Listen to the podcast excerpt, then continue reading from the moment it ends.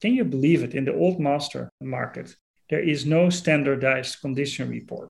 So if Mr. X creates a condition report about a Raphael, he can say the work is in splendid condition. What the hell is splendid? then you can have Mrs. X in Paris who can say about the same work, the artwork is in stable condition. What the heck is a stable condition? I would be worried to even hang it on my wall. Money is changing. So, where do we go from here? Through high profile interviews and thought provoking analysis, join Coindesk's Michael Casey and Sheila Warren of the World Economic Forum as they explore the connections between finance, human culture, and our increasingly digital lives. This episode is brought to you by the Coindesk Podcast Network.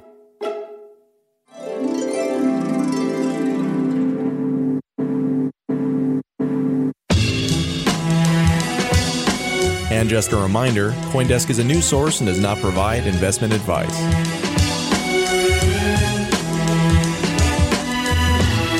And now, here's Michael Casey. Hello, and welcome to Money Reimagined. I'm Michael Casey. Today, we're bringing to you the first episode in a multi part series about NFTs. Now, if you don't know what NFTs are, let me just say that they are currently the hottest thing, perhaps outside the booming Bitcoin market, in the crypto universe, even buzzier than DeFi. Their proponents see huge potential to disrupt the world of art, sports, and entertainment, and to almost reframe how human beings approach the business of collecting and appreciating and valuing creativity. NFT stands for non fungible token, a blockchain based token that is unique, one of a kind. Its value, like, say, that of a painting, is fully contained in this one piece of digital property.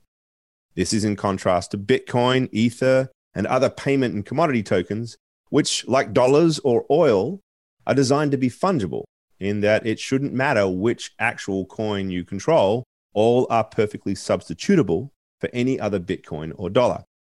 Like Bitcoin, NFTs build on the powerful concept of provable digital scarcity. And like Bitcoin, their power lies in being able to apply the programmability of software to this concept. All of a sudden, you can do things like divvy up separate shares in a piece of art, or you can attach powerful smart contracts to the token so that if you sell it in the secondary market, a pre agreed portion of that second sale goes to the artist. NFTs have been around for a while. They first made waves when Dapper Labs launched the CryptoKitties craze based on the ERC 721 token and it attracted so much trading that it essentially froze the Ethereum blockchain. But now, helped by various improvements to how NFTs function and amid a surge of interest in mainstream products, such as the tokens associated with the NBA Top Shot game, now ranking with $50 million in sales, NFTs are a big deal now, with big celebrities like Mark Cuban, Gary Vaynerchuk, and Lindsay Lohan promoting the technology and money pouring into the space many are talking about a revolution. Why is it so revolutionary? Well, that's what we're going to explore in this series.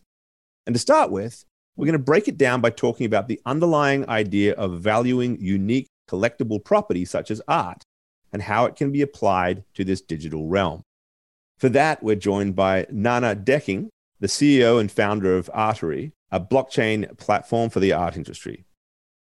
Nanne was previously vice chairman of Sotheby's, the 277 year old auction house, where he was also worldwide head of private sales. It's hard to imagine a better perch from which to explore the core idea of value and collecting that we will dive into today.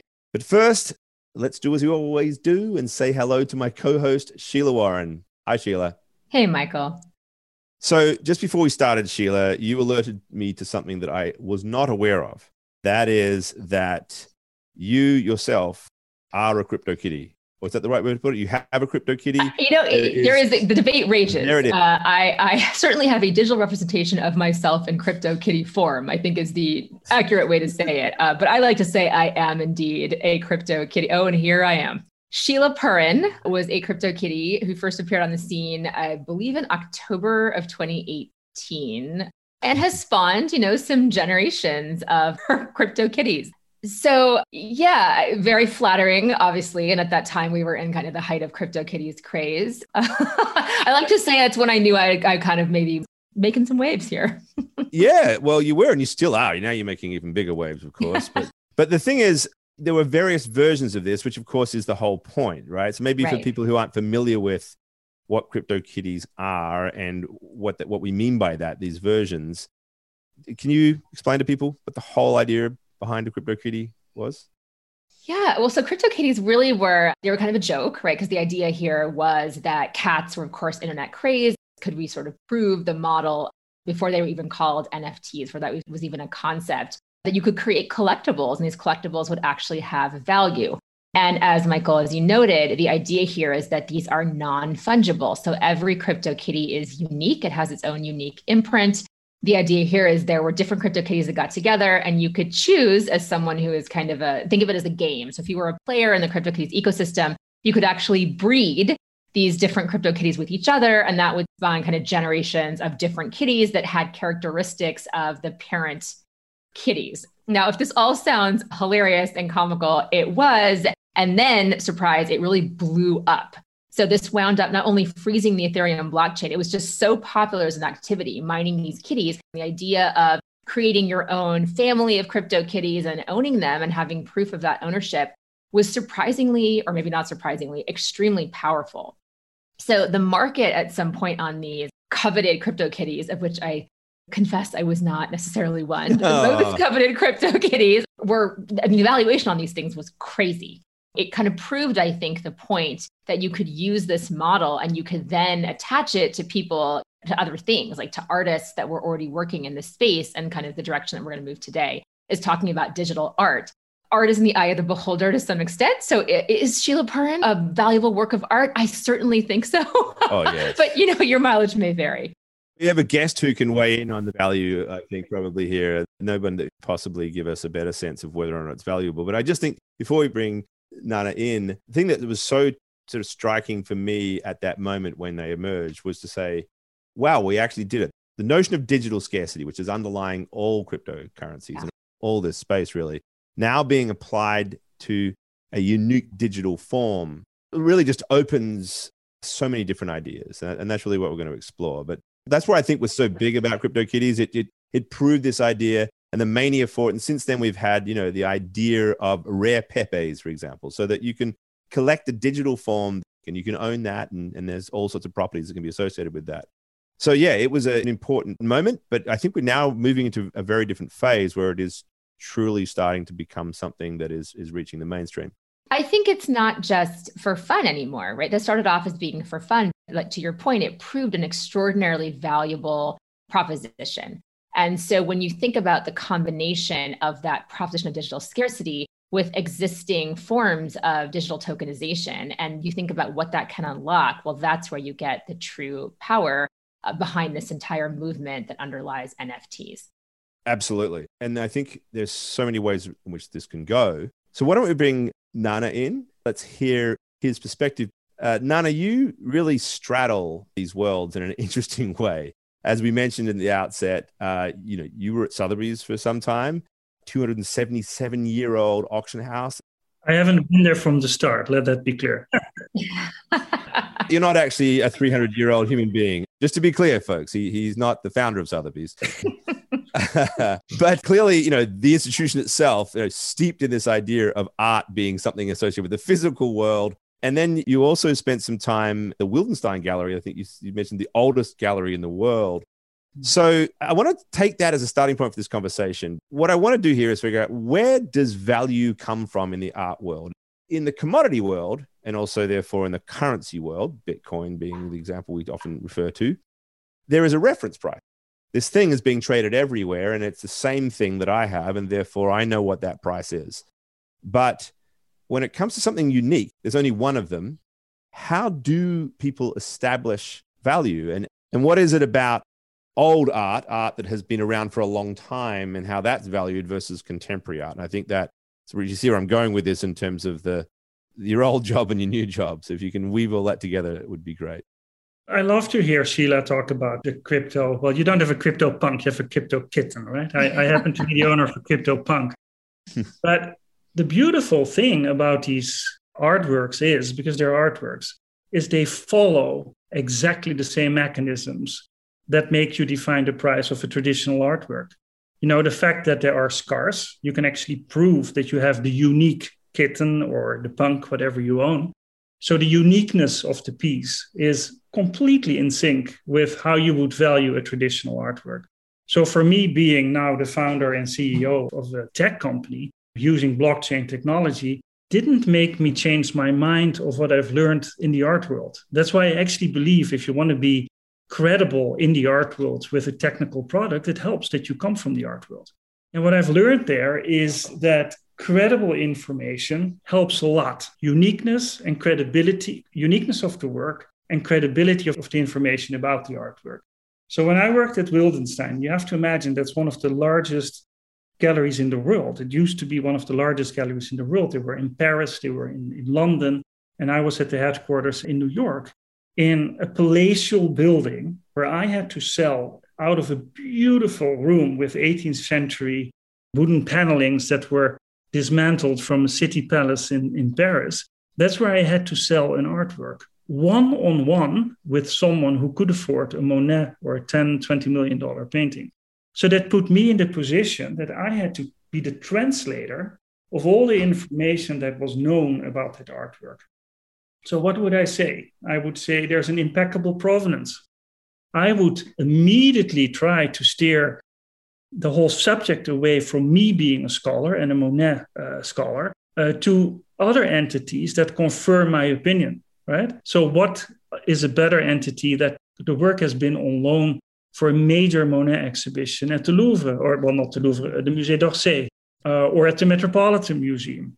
And this scholar wrote about it. And by the way, here are all the catalogs where the artwork is mentioned, which the librarian could bring down and I laid out on the table. So, what are you doing? You're proving that there are impartial people who have formed an opinion about an artwork, which is not always easy for people to believe. And honestly spoken, not even easy to understand. Which scholar do you trust? So it, it often boiled down to I, I trust Nanne for some reason. Uh, one of my biggest clients trusted me because I was Dutch and he happened to like Dutch people, which I think is the worst reason to buy a Monet but it worked. my uh, the groomsman was a Dutchman, so I trusted him with my marriage. So you know, I, have got fairly high opinions of Dutch people. There you go. There you go. Yeah. So you you see what I'm targeting at, right? So if you look at why is contemporary art so valuable? Why the last ten years have the contemporary sales at Sotheby's and Christie's outperformed mm-hmm. old master sales? It's because the new buyers don't necessarily want to go through the whole hassle which scholar do I trust? And who in the art market do I trust? They basically don't want to trust anyone. They just want to know. Well, Anselm Kiefer is still alive. So you can just call his office and say, mm-hmm. hey, I, I want to buy this artwork. And you can get confirmation from the source. Having said that, I'm a firm believer that technical solutions can actually help also old master paintings. You know, I'm a firm believer in blockchain technology, not because it has any miraculous uh, capacity, it doesn't do anything by itself.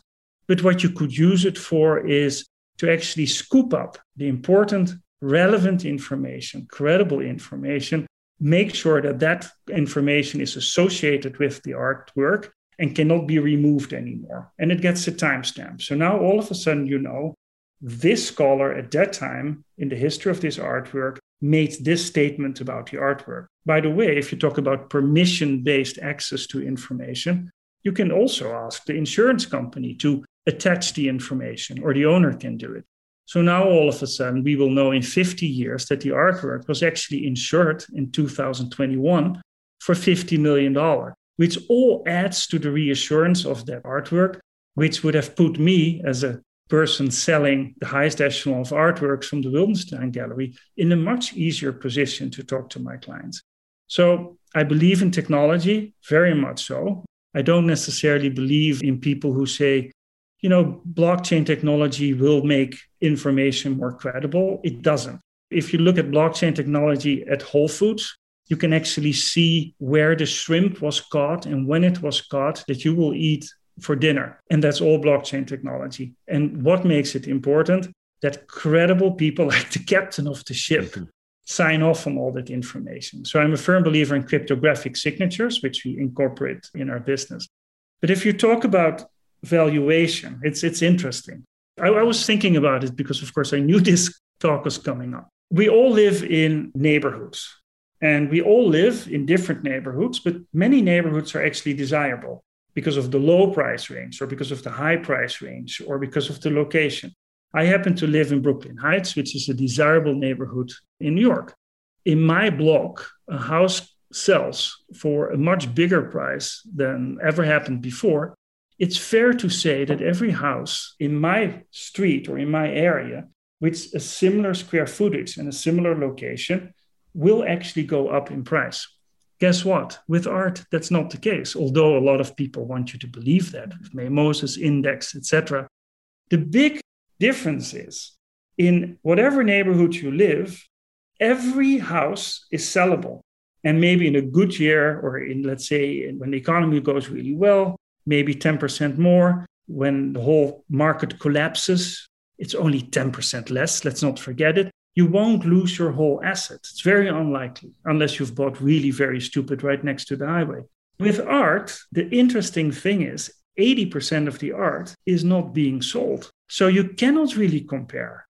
Why is a lot of art not sold? Because the owners know that it's actually not valuable. Because if you go to a gallery and you buy an artwork, the chances that it will appreciate are not that big. Let's face it. You know, if you buy $20,000, $40,000 artwork, which I think is a hell of a lot of money, the chances are not that big. When you are a player at the highest echelon of the market, you just make sure that you become a benefactor of the Museum of Modern Art. You get all the inside information, and you can actually help starting this trail of credibility by making mm-hmm. sure, well, I know the chief curator of MoMA, and I know the artwork will actually be in one of the biggest exhibitions ever in, in a year time. There's so many stories of artists who were previously obscure that some connected person picked up and then basically created the buzz around that artist and that provenance being critical and that has carried forward. They originated essentially that trail of authenticity that you're talking about through sponsoring an exhibition or whatever it might be, or just including that artist in their collection, which upon when they passed or whatever it might be, you know, was open to the world. And suddenly people realized, oh, so and so, you know, famous collector who was very clear on provenance and very reliable had, you know, 40 works by X artists. And suddenly you see a skyrocketing in interest in and therefore value of that artist. So, so much of this, as you say, has been so relational and so reputation Mm-hmm. based. And what is really interesting about this movement towards not only digital art, but also to tracking provenance on something like a blockchain is that you can provide more access to people that don't have you know the ability to create some of the relationships that you're talking about. Totally totally. Or, or those lucky collectors with their own art historical staff which most people yeah. don't. So i'm a firm believer in the technology. And what i really find interesting is two years ago, a haystack of Monet was sold to a guy called Hasso Plattner. I can say it because it was public knowledge. But Hasso Plattner was also a big client of mine when I was working at Wildenstein. And he built up a very important collection of French Impressionism. That haystack fetched a world record. There was never a more expensive Monet sold. So it, it fetched something like $130 million. Mm-hmm. And then, of course, you look at people who try to make sure that people start to invest in a fractionalized way in, in art. Uh, they're offering a Monet, and all of a sudden, also that Monet miraculously uh, goes up in price by 25%, which you can say in my neighborhood example, but you can't say it about Monet. I mean, I've been in that business and I know certain Monets are just very hard to sell and they don't become easier to sell if a completely different work by the same artist sells for a high price. So I'm always explaining to people be very cautious in that market, know what you're doing. But I actually believe, as, as Sheila also basically confirmed, is yes, it will help to add technological possibilities and options we have these days to make sure that you can actually see who said what about an artwork and when. And it doesn't always have to be public. I'm, of course, I'm a dreamer. I'm Dutch, so it would be amazing if every credible artwork would actually be on our registry as a public artwork. But I also realize that many people don't want their artwork to be public. but then at least you can give permission based access to a condition mm-hmm. report. You know, I think many people have this moment when they switch from buying prints of like old masters or whatever to their first piece of art. You know, I certainly remember mine vividly. What was it? It was a Ciaran Norris. He's a local artist that paints these blue dogs. And some friends of mine were obsessed with this artist. And so I picked up an actual piece for their wedding as a gift actually, a little known fact about me is I spent a summer as an art lawyer. So I've mentioned on the show that I was a tax lawyer for a couple of years. One of the reasons for that is not just because, you know, I'll say it again, my piece of propaganda here is the tax system underlies like every transaction in the United States of America. Pay attention to it if you aren't already. But my path to that was because I spent a summer working for uh, Ralph Lerner, an art lawyer in New York, phenomenally brilliant guy. And his advice was, you know, it's all tax. But during that time, I worked with the Calder estate very closely. And so a lot of what was interesting was thinking about the access or the permission that the estate might give to copies or prints or other in that case sculpture you know what it might look like and is there a stream there that was interesting whether it was for educational purposes or to provide more access and awareness of the artist and this is true of a variety of artists and the decision around the merchandising almost if you will of a particular piece of art is a really powerful way that many new artists have moved their awareness of their work into the public domain, like the understanding of the public, right? Whether that's licensing for a commercial or whatever it might be. And this is, of course, very true in music, as we know. Mm-hmm. Many hitherto unknown artists really do blow up because, you know, well, back in the day, like the iPhone was using their song as the kind of like the main song in an ad. So I'm curious, you know, how you see not just fractional ownership, but also some of these copies then being identified, right, as copies very clearly. Because, of course, leaving aside the whole issue of like old masters and their studios and those who were kind of learning by creating copies of old masters, right, leaving that kind of aside, I do think digitally, there's a lot more room for the creation of copies of art, and it becomes interesting to think about how you track provenance in such a context. Well, interestingly enough, it, it comes back, and I'm, I'm a little bit old fashioned maybe, in let's look what is common practice in the art market. Mm. If a copy is, for example, uh, a series or prints, you mentioned prints, so multiples. I think for multiples, the technology of blockchain and have a cryptographic signature on the record that this is the second out of a series of 15 adds a whole layer of new security because we all know with multiples, that it's sometimes a little iffy how large the, the, actual amount of artworks you know how many prints have actually been printed how many photographs have actually been printed. Exactly.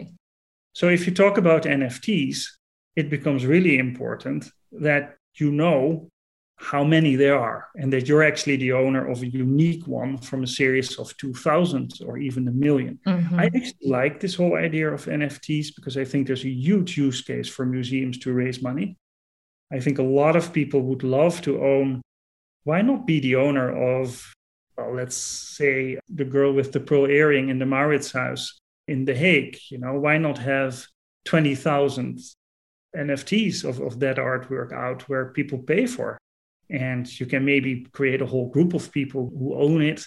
You can maybe add a whole layer of 3D photography or maybe even x-rays of the artwork that you can see all the layers underneath. You can create all kind of layers. But the bottom line is that you want to make sure that you're not being ripped off, that you actually own one of the original, not original artworks, which is quite interesting. What I look at a lot is the moment people are looking to create new financial products on top of an artwork, whether it's an NFT or it's fractionalized ownership, it's tokenization. The bottom line should be it has to be an artwork that's tradable by conventional dealers, which worries me currently is because when tech people or financial people who don't necessarily understand art start to offer artwork in a fractionalized way, as someone who actually know understands the market, you see they were basically taken on a ride by a dealer who tries to offload an artwork which he or she couldn't sell. And I would never recommend anyone to invest in an artwork that a traditional dealer can't sell because mm-hmm. I don't believe in mm-hmm. miracles. I'm not saying they're all doing this, right? There is, I'm a little bit skeptical about the market when the specialists are not involved anymore. I want to actually pick up on that, Nanne, because there was a story we had in Coindesk from the other very old auction house, Christie's, and Christie's are now basically going to be auctioning work by this digital artist, Beeple. And Beeple, otherwise known as Mike Winkelmann, has made basically $3.5 million out of uh, NFT auctions in the, in the last year. There's this sense that, you know, we talked about the provenance and all this history.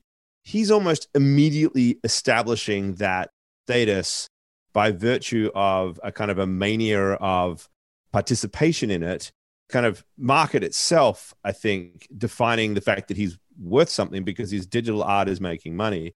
And now, of course, Christie's coming in and giving some sort of endorsement to that, I suppose. Yeah, endorsement is the kiss of death, right? You never know. Yeah. Oh, I see. Right. Would you argue that we haven't yet proven whether or not this is a bubble, if you like, and it's unsustainable? Not only because the joke I made, it could be the kiss of death, right? I think all the intentions are perfect mm. from the artist and from the auction house, of course. What I do like, though, Sheila, when she bought her, her CryptoPunk or Crypto Kitten, they left it to a marketplace to develop. It went really fast, but it was not the promotion of one single artist by a huge power. Don't don't hmm. forget everything happened before in the art market, right? If you look at the Saatchi brothers, these big marketing guys, very affluent, they put an artist like Sandro Chia on the map like that. Sandro Chia was from one day to the other because the Saatchi brothers promoted it, extremely valuable. And at a certain moment, Sandro Chia, if I recall correctly, but something happened like Sandro Chia not necessarily giving them the first right to buy an artwork. And what did they do? They, they dropped Sandro Chia. And the prices of Sandro Chia dropped tremendously. If you were the owner of a Sandro Chia, you could sell it. Mm. It took 10 years for Sandro Chia to reestablish his career. So I'm not saying that's happening now, right. but, but you have to be careful. And whether it's crypto art, digital art, traditional art, I love when artists start to explore new mediums. It's a new medium, right? It's the digital medium. But but artists have been exploring new mediums all over the history of, of art, right? All of a sudden they start to use new materials. All of a sudden plastic is being used, which had never been before. So it's a new medium, but it is art. And I, I take it seriously as an art form. I know quite a few of my art colleagues don't. They think it's all uh, bogus. It's not bogus.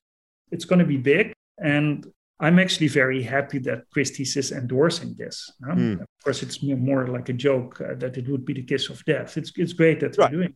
Yeah, it could be. That's the point. But I mean, I think it's interesting that you gave the example of the Saatchi brothers because there's some sort of warning there as well for the whole world of cryptocurrencies in a way, because we worry about like, you know, all these institutions are getting into crypto and now they're going to essentially co-opt it, right? And then if you move away from a world where the value is being created by this collective, you know, organic marketplace. And all of a sudden, we work these big, big players step in and they're like, nope, we're going to co opt this.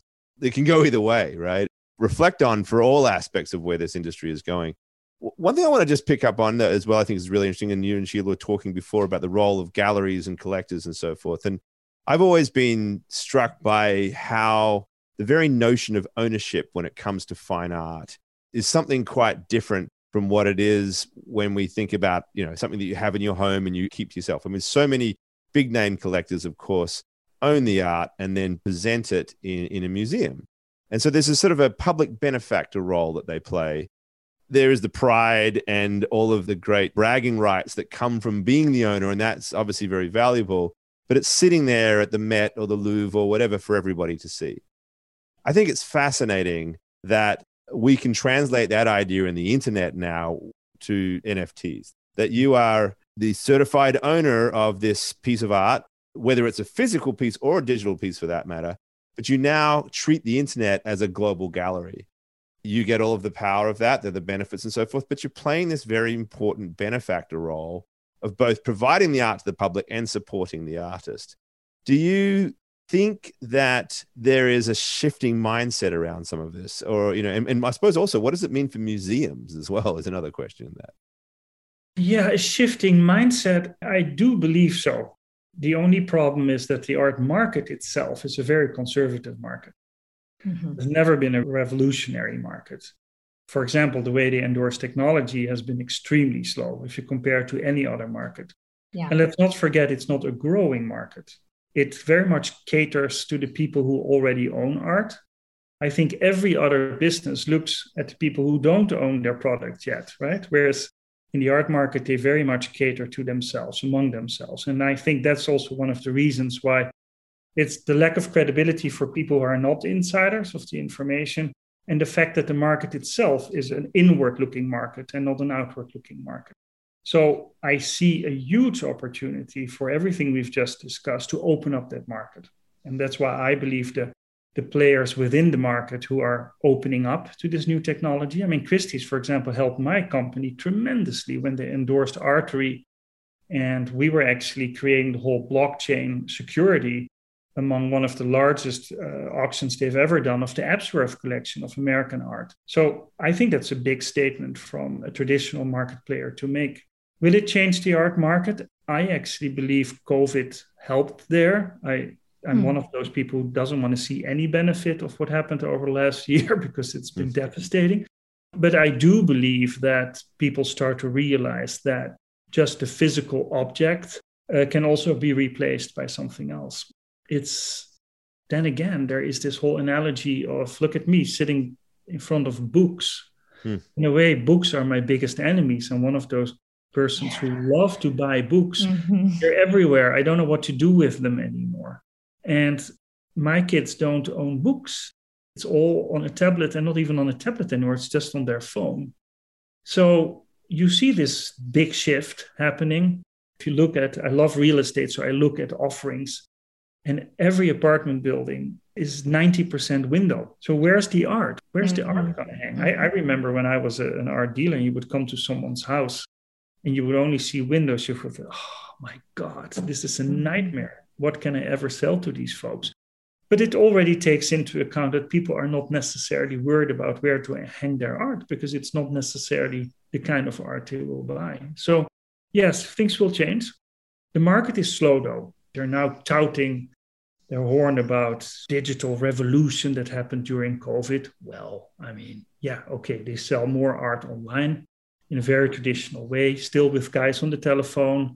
They call it online bidding. I don't I wouldn't call that online bidding. That's someone on the phone, right? That's that's that's how we always did it. The only thing is it's now recorded. You can see it live on your computer.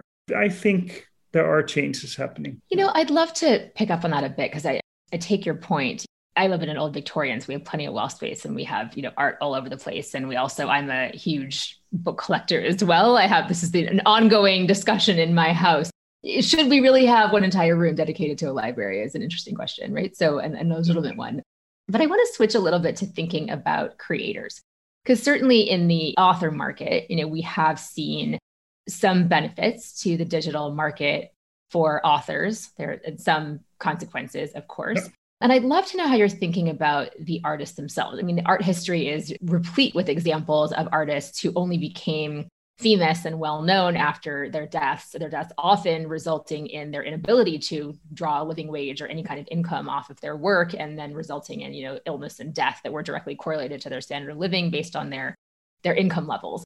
It's full of these tragic stories, and so part of what I think I find very interesting about NFTs is the opportunity for creators, call them more a term used more these days, like creators of whatever kind of con- artistic content it is, to monetize that content to create almost a stream of income off of it going forward. So rather than traditional kind of licensing and merch deals, the kind I talked about earlier, you know, you can track essentially where your artwork is used on the internet and other places and create essentially this income stream that is current. And I'm curious how you're thinking about that and the implications for creators and all of this. No, I think the NFT is, of course, a great example. Doesn't even need explanation, right? I mean, if you create an NFT of an original artwork, the artist should get paid.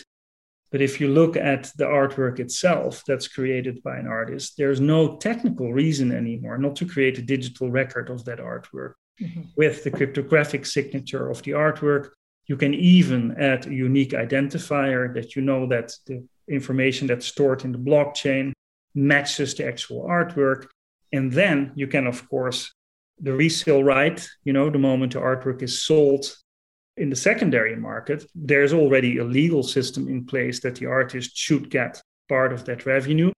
Often it's missed because the artists don't know, but there is technically spoken no reason. It's just a choice that you have to make as a marketplace. We're going to protect the artist. We have the whole system running and, and hopefully it will be adopted at a certain moment. Those things are more a matter of choice, but it will happen. I mean, if you listen to music, I even have my old vinyls, but our kids are listening nonstop to music, and uh, I see the bills that I have to pay for the streaming, etc. So royalties are being paid and are being distributed. And yeah. in the art market, it will happen as well at a certain moment. And actually, the NFT could teach the market how to deal with that in a way. This is something I'm hopeful about. My husband at one time was head of YouTube Music. And one of the big discussions that they had when they were thinking about launching the products there it was you know a decade ago was how you compensate songwriters how do you do that how do you ensure that when a song is played you know on youtube or it's used in background or whatever it might be that there is a fair allocation of the stream of income across the variety of individuals you know that had a hand in its creation and how you kind of do that fairly and how you do that effectively Uh, is something I think NFTs are going to give us an opportunity to kind of stamp, right? To say if there is a collective that creates something, here's the relative weight of each of these individual creators, right? This is a little less relevant maybe to an artist than it is to kind of musicians and things like this. But nevertheless, there is this opportunity for us to create models, like innovative and new models that build on some of the work, I think primarily in the music space, but bring that into the art world in a way that we haven't really been able to do or see before. But you need the industry that is in charge of that music industry to understand it and to understand they can make more money. The art industry could make much more money if they would actually ensure that contemporary art is all secured now moving forward. Because then in 10 years, you don't have attribution problems anymore. Look at all those catalog raisonnés that are being created, right? A catalog raisonné is the ultimate publication with the whole oeuvre of an artist. Uh, when the artist is dead, it's of course very complicated. You then all of a sudden get 12 scholars who are going to study the whole oeuvre of that artist and decide which artwork will be included in the catalog raisonné. Well, mistakes have been made, huge lawsuits took place. So there's not a single person anymore who wants to say this artwork is by Monet, because if you're wrong, you're being sued. So people are very reluctant to make these kind of statements, and those catalog raisonnés, for that reason, are becoming less important.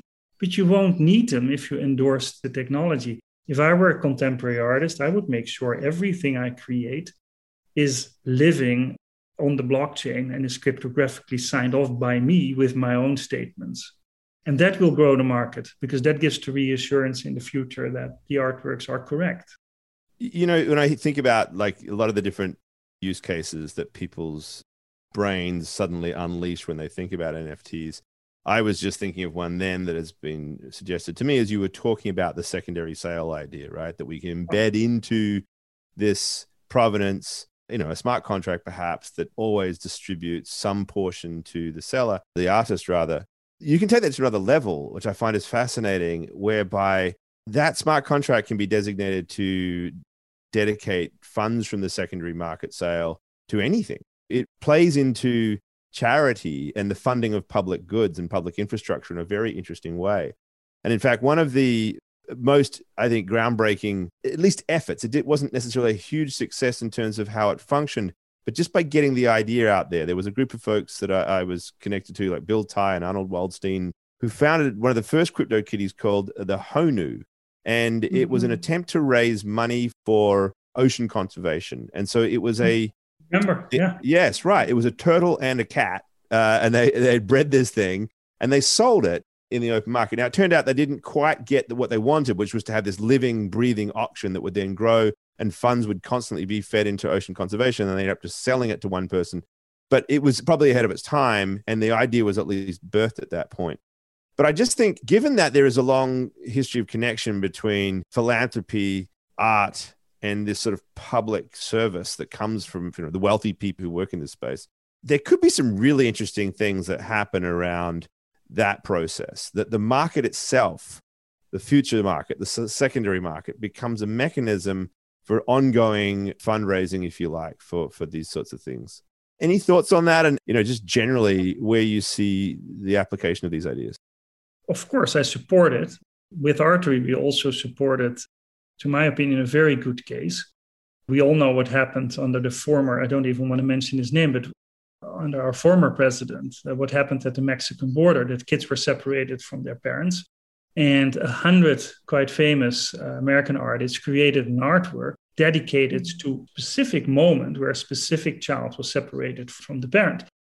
So now we had the artwork, which we registered, of course, using blockchain technology, etc., and, and the timestamp.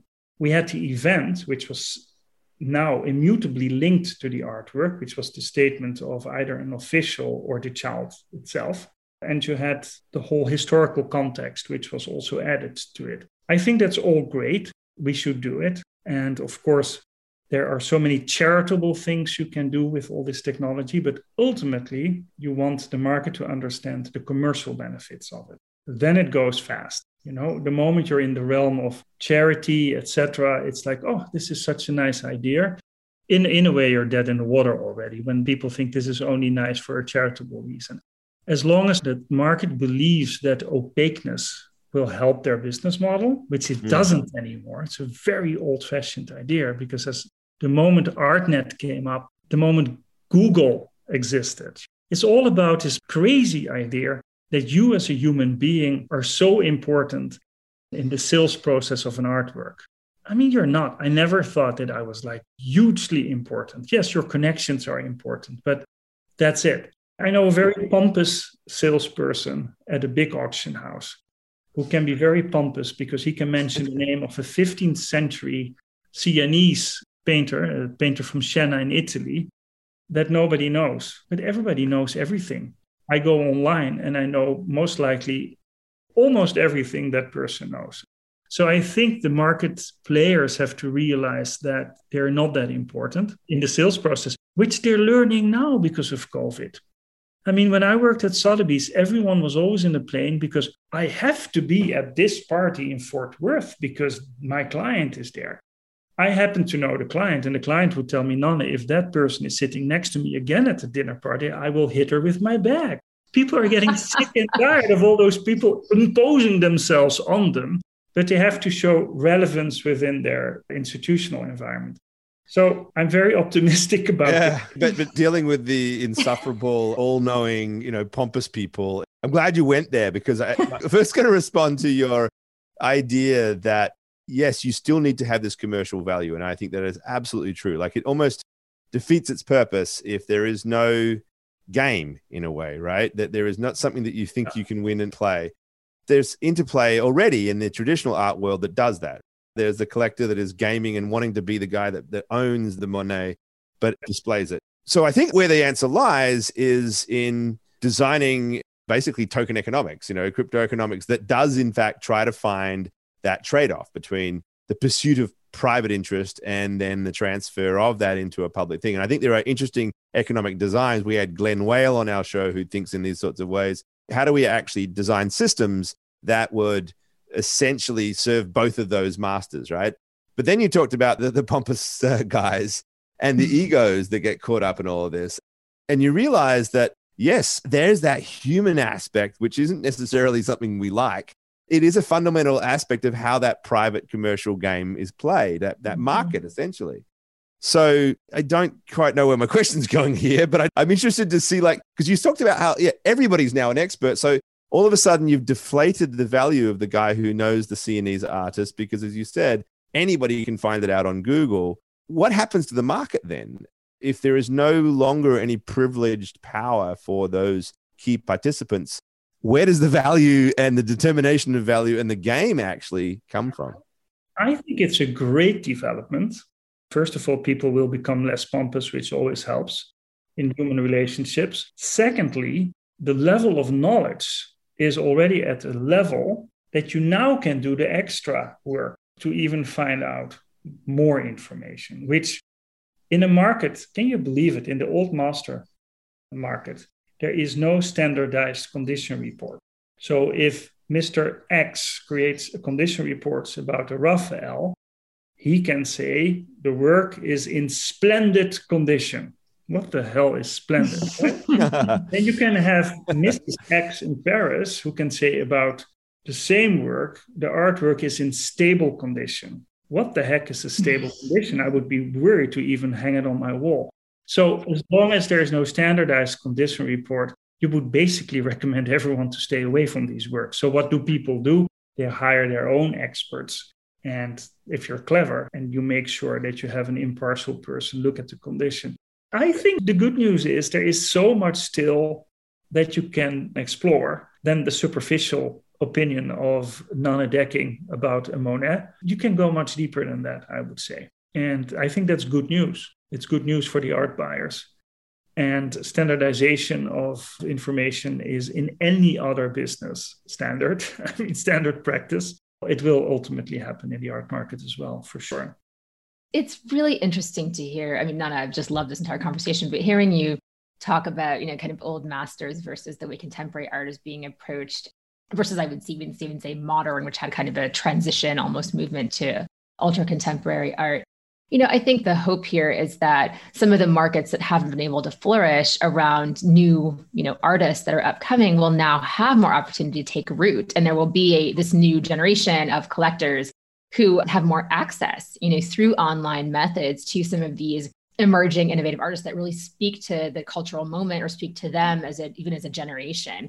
And I think you'll see that there is this, I think we're already seeing some of this in new models around how galleries think about their online presence to your points that's my hope you know is that we're going to expand the notion of what is art what is an artist what is valuable how do you create a market around something that is new that doesn't really have a proof point which most contemporary art is kind of in that category i would argue yeah. how do you do all of those things and to me this fundamentally comes down to the nft as one model of empowerment artistic empowerment encouraging the taking of risks encouraging the creation uh, of making that kind of an investment where you could even own a portion of something that you really just love. And if that winds up reaping rewards and creating some ROI downstream, great. But chances are you're going to buy it the same way I bought my very first piece of art, which to answer your question was a was a Rozanova because I was obsessed with Malevich and there was no world in which I could even own a corner of a Malevich at that time in my life.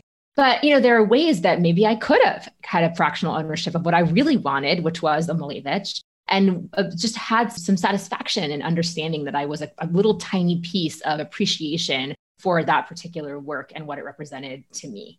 But that's the market that we're, we're, talking NFTs, but I think the fractionalized ownership or actually the tokenization of artworks and to trade tokens so you can actually own an investment in an artwork is going to set a new standard. I don't think it's been done right yet, but you have to look at the financial industry. You have to look at, for example, art lenders, and not the art lenders that will have already all the other assets of, of someone, a high net worth person in their portfolio. Because then, if you collateralize an artwork and the artwork defaults, so to say, it turns out not to be by the artist, and all of a sudden the value is zero, well, if you have a huge portfolio with a big bank, they will just take your real estate, right? But if you go to a very focused art lender where only the artwork is the engagement you have with that person, default is not an option. And I think that's where you have to look at. You have to look at the people who cannot afford to make a mistake. They have due diligence processes that are so strict. And you can even help them with adding more strict due diligence methods like what we just discussed, the ultimate condition report, etc., then I would invest in an artwork. If I knew for sure that if the person who gives me the opportunity to invest basically goes bankrupt if anything is wrong with that artwork, that's my artwork. Hmm. And then you can fractionalize. You can create financial products on the asset class, which I don't see happening yet because the art offerings are just not good enough yet, unfortunately. There are some exceptions, of course. Mm-hmm. Follow the risk, right? Who's taking a risk? That's what I always find fascinating. And then I happen to have a tech company that can just make sure that all those risks are visible to those who you would allow. So every investor can look at what was the risk assessment made when this artwork was tokenized. Because the beauty about digital art is people will actually at the moment go to other art as well. The interesting thing is, you see a lot of old master collectors who think digital art is crazy. The other way around, I can actually see people. I was involved in the CADAF art fair for digital art. At that time, I was still uh, chairman of TEFAF, the very traditional big art fair, the biggest art fair in the world. And we had a fair in the Armory in, in New York. a lot of people from CADAF downtown, digital art fair, came with me to see the TEFAF art fair. The other way around, nobody came. So people will start to collect different kind of art as well, but they will come up with a new kind of security. They will just ask from the dealer. I would love to see those conversations. Someone who owns an NFT knows exactly what they own, and they will go to the dealer in a booth. Everything is beautiful, everything shines, there's a glass of champagne. Just ask nasty questions. yeah. The other thing that we haven't really touched on that I find really interesting is in music, you talk a lot about like there's a sample, right? So you take a small riff or you take something and then someone else builds on that. And there's one of the most contested things that gets a lot of press attention is like, oh, was that really copying or borrowing from another piece of music or was it not? And how do you, you know, assess that? And I think it's really fascinating to think about digital art being pixelated or pieces of it taken, right? You think about iconic Shepard Fairey, you think about Wiley, portrait of Obama, right? Like anyone I think who knows art at all would recognize the pattern from behind President Obama from Wiley's portrait, right? Or recognize Shepard Fairey's particular style of portraiture, whatever it is. And there's a way, I think, with the digital representation, you could think about this sampling that happens now. People borrow all the time. You could actually think about a model that's a little bit more like music, where you could kind of honor, you know, the generation of artists or a particular artist and pay homage in a way where there could actually be a stream of income or recognition or whatever that flows through the generations of art, not unlike, I'm really going to leap here, the crypto kitties, right? Where you're breeding the crypto kitties together, getting a new generation of a crypto kitty, but that does honor the parent kitties, as they call them, that came before. And these possibilities, I think, are and the remixing that they'll almost allow. I could see a whole industry of DJ type professionals that are remixing art, digital art, right? And creating these mashups or mix ups that are hugely exciting visually and really emotionally resonant with people. And complete transparency in the sourcing. I love that. Exactly, exactly. So many things, right, that we've yet to even tap the surface of that are going to be really, really exciting, I think, going forward.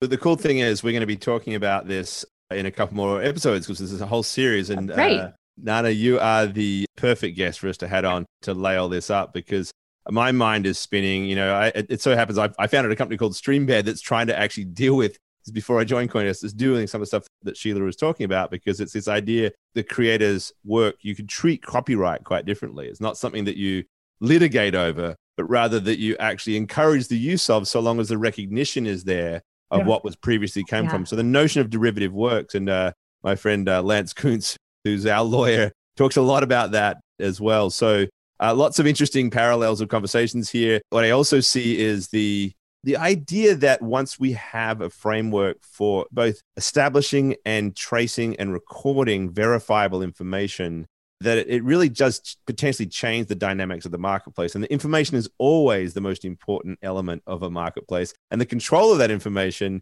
is politics, is power, is everything, right? What we're dealing with in this conversation is those tensions. And when we open everything up, what happens to who controls it and where does price and value come from in this environment? So lots for us to keep talking about. Nanne, thank you so much for being such a, a generous and wise, uh, insightful guest. It's my favorite subject. So I gave up my career as an art dealer to start this company, which is definitely riskier than being the vice chairman of Sotheby's. But I've learned so much and I had so much fun with conceptualizing what can you change in the market.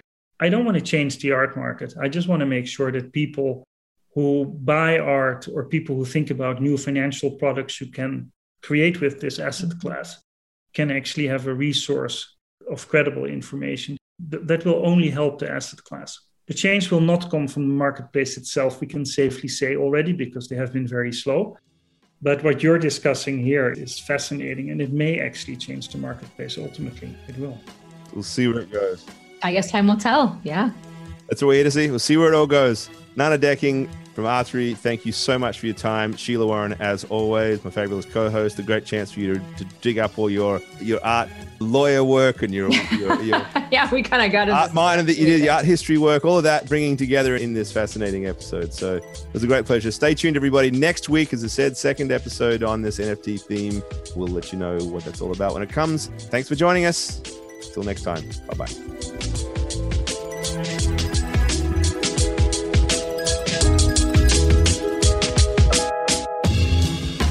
You've been listening to Coindesk's Money Reimagined. This episode featured Michael J. Casey, Sheila Warren, and Nanne Dekking. Our theme song is Shepherd, and this episode was edited by Michelle Musso, produced and announced by Adam B. Levine. If you have any questions or comments, send us an email at podcast at Coindesk.com or leave us a review on your favorite podcast player.